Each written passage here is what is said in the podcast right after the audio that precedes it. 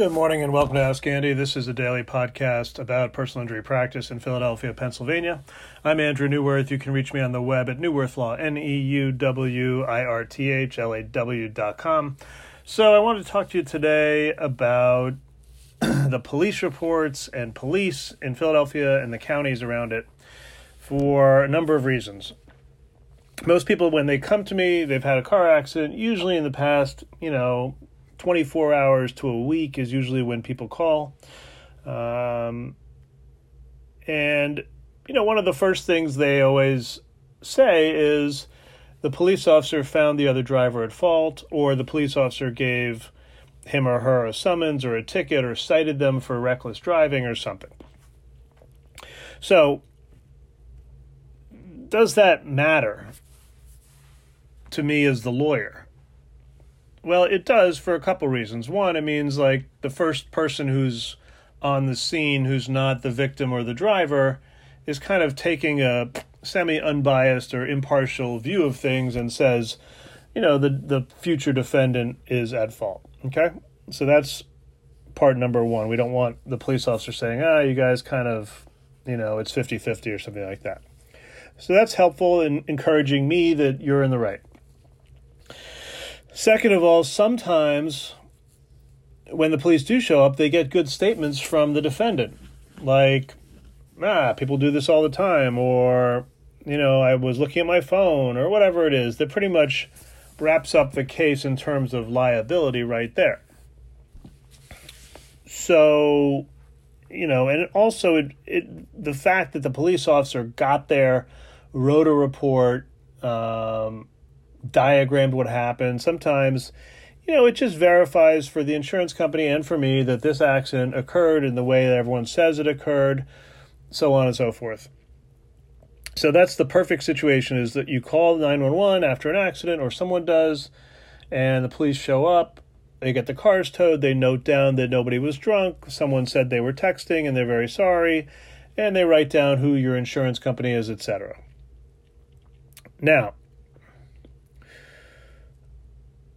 in Pennsylvania, the police report itself is not admissible in court except under a few very you know unique circumstances. So what does that mean? That means that it's just can't be talked about in court. Uh, you're hearing that's Lewis the Labrador hard at work chasing away the dangerous mailman. Um, so you know, one, what does that mean? What significance to a non lawyer is it? Well, the significance to a non lawyer is that if the police write down that the person was driving recklessly, um, that's can't be put in front of a jury. You can't tell a jury that the driver was driving recklessly.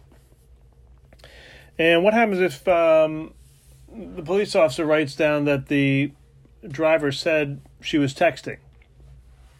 Can't bring that in either. You could bring the police officer in to say that, but that's extra time and work and and is not the same thing as as the written report.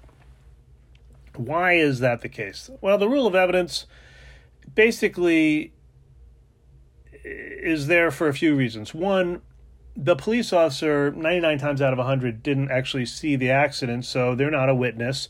So what they're writing down is kind of what they've seen based on the facts at the scene people they've talked to, etc. But it's not an eyewitness account of anything.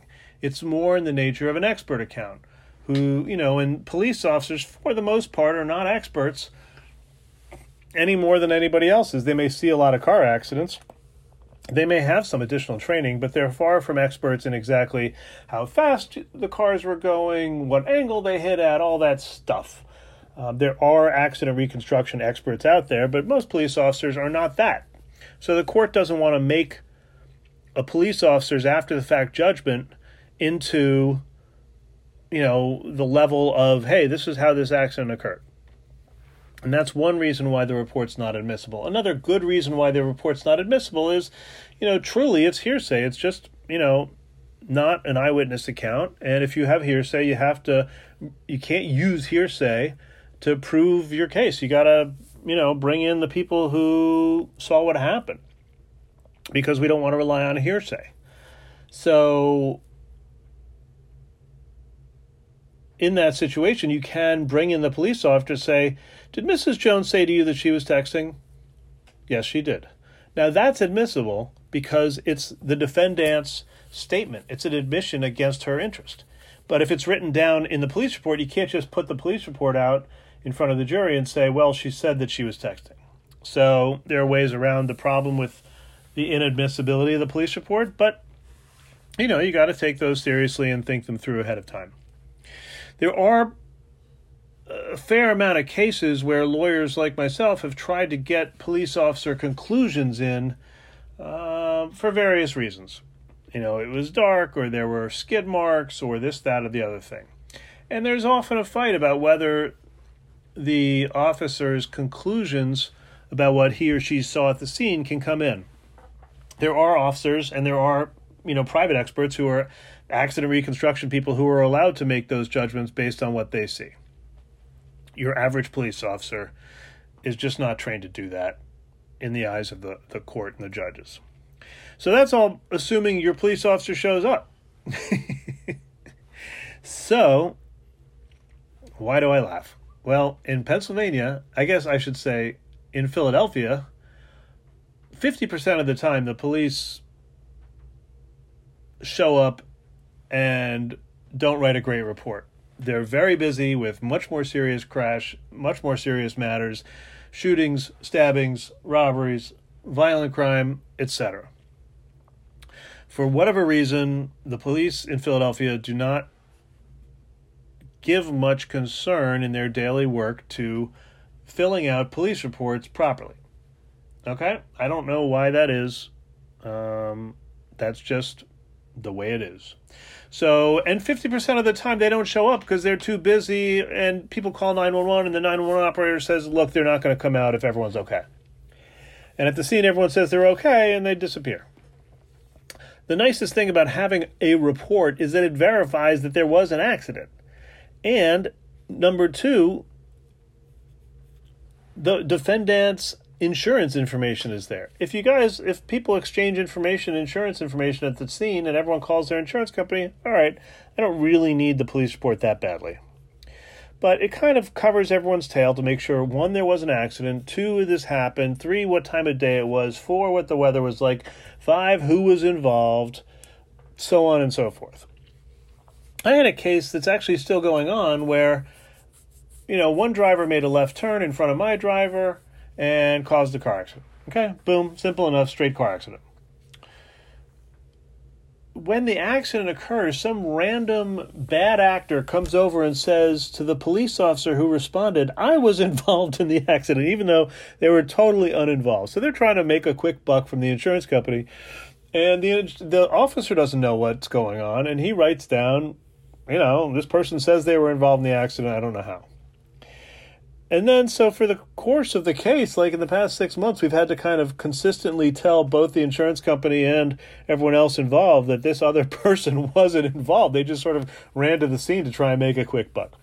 So, you know, the fact the police officer writes this down is not helpful, but it's not necessarily harmful because we kind of know what happened but it, it tells you, it gives you an idea of to why we don't want to rely on someone who gets to the scene after the fact. We don't want to rely on the police officer because they weren't there. They don't see what happened.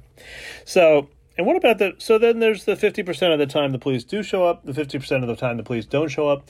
When the Philly police do show up, oftentimes they just don't, they take the details of the cars, they take the details of the insurance, and sometimes they write a diagram, sometimes they don't, sometimes they give a description, sometimes they don't but you are never going to see it. Let's say the person who hits you is completely, you know, acting bizarrely, talking to themselves, um, or just mean, just freaking mean to you, blaming you. Da, da, da.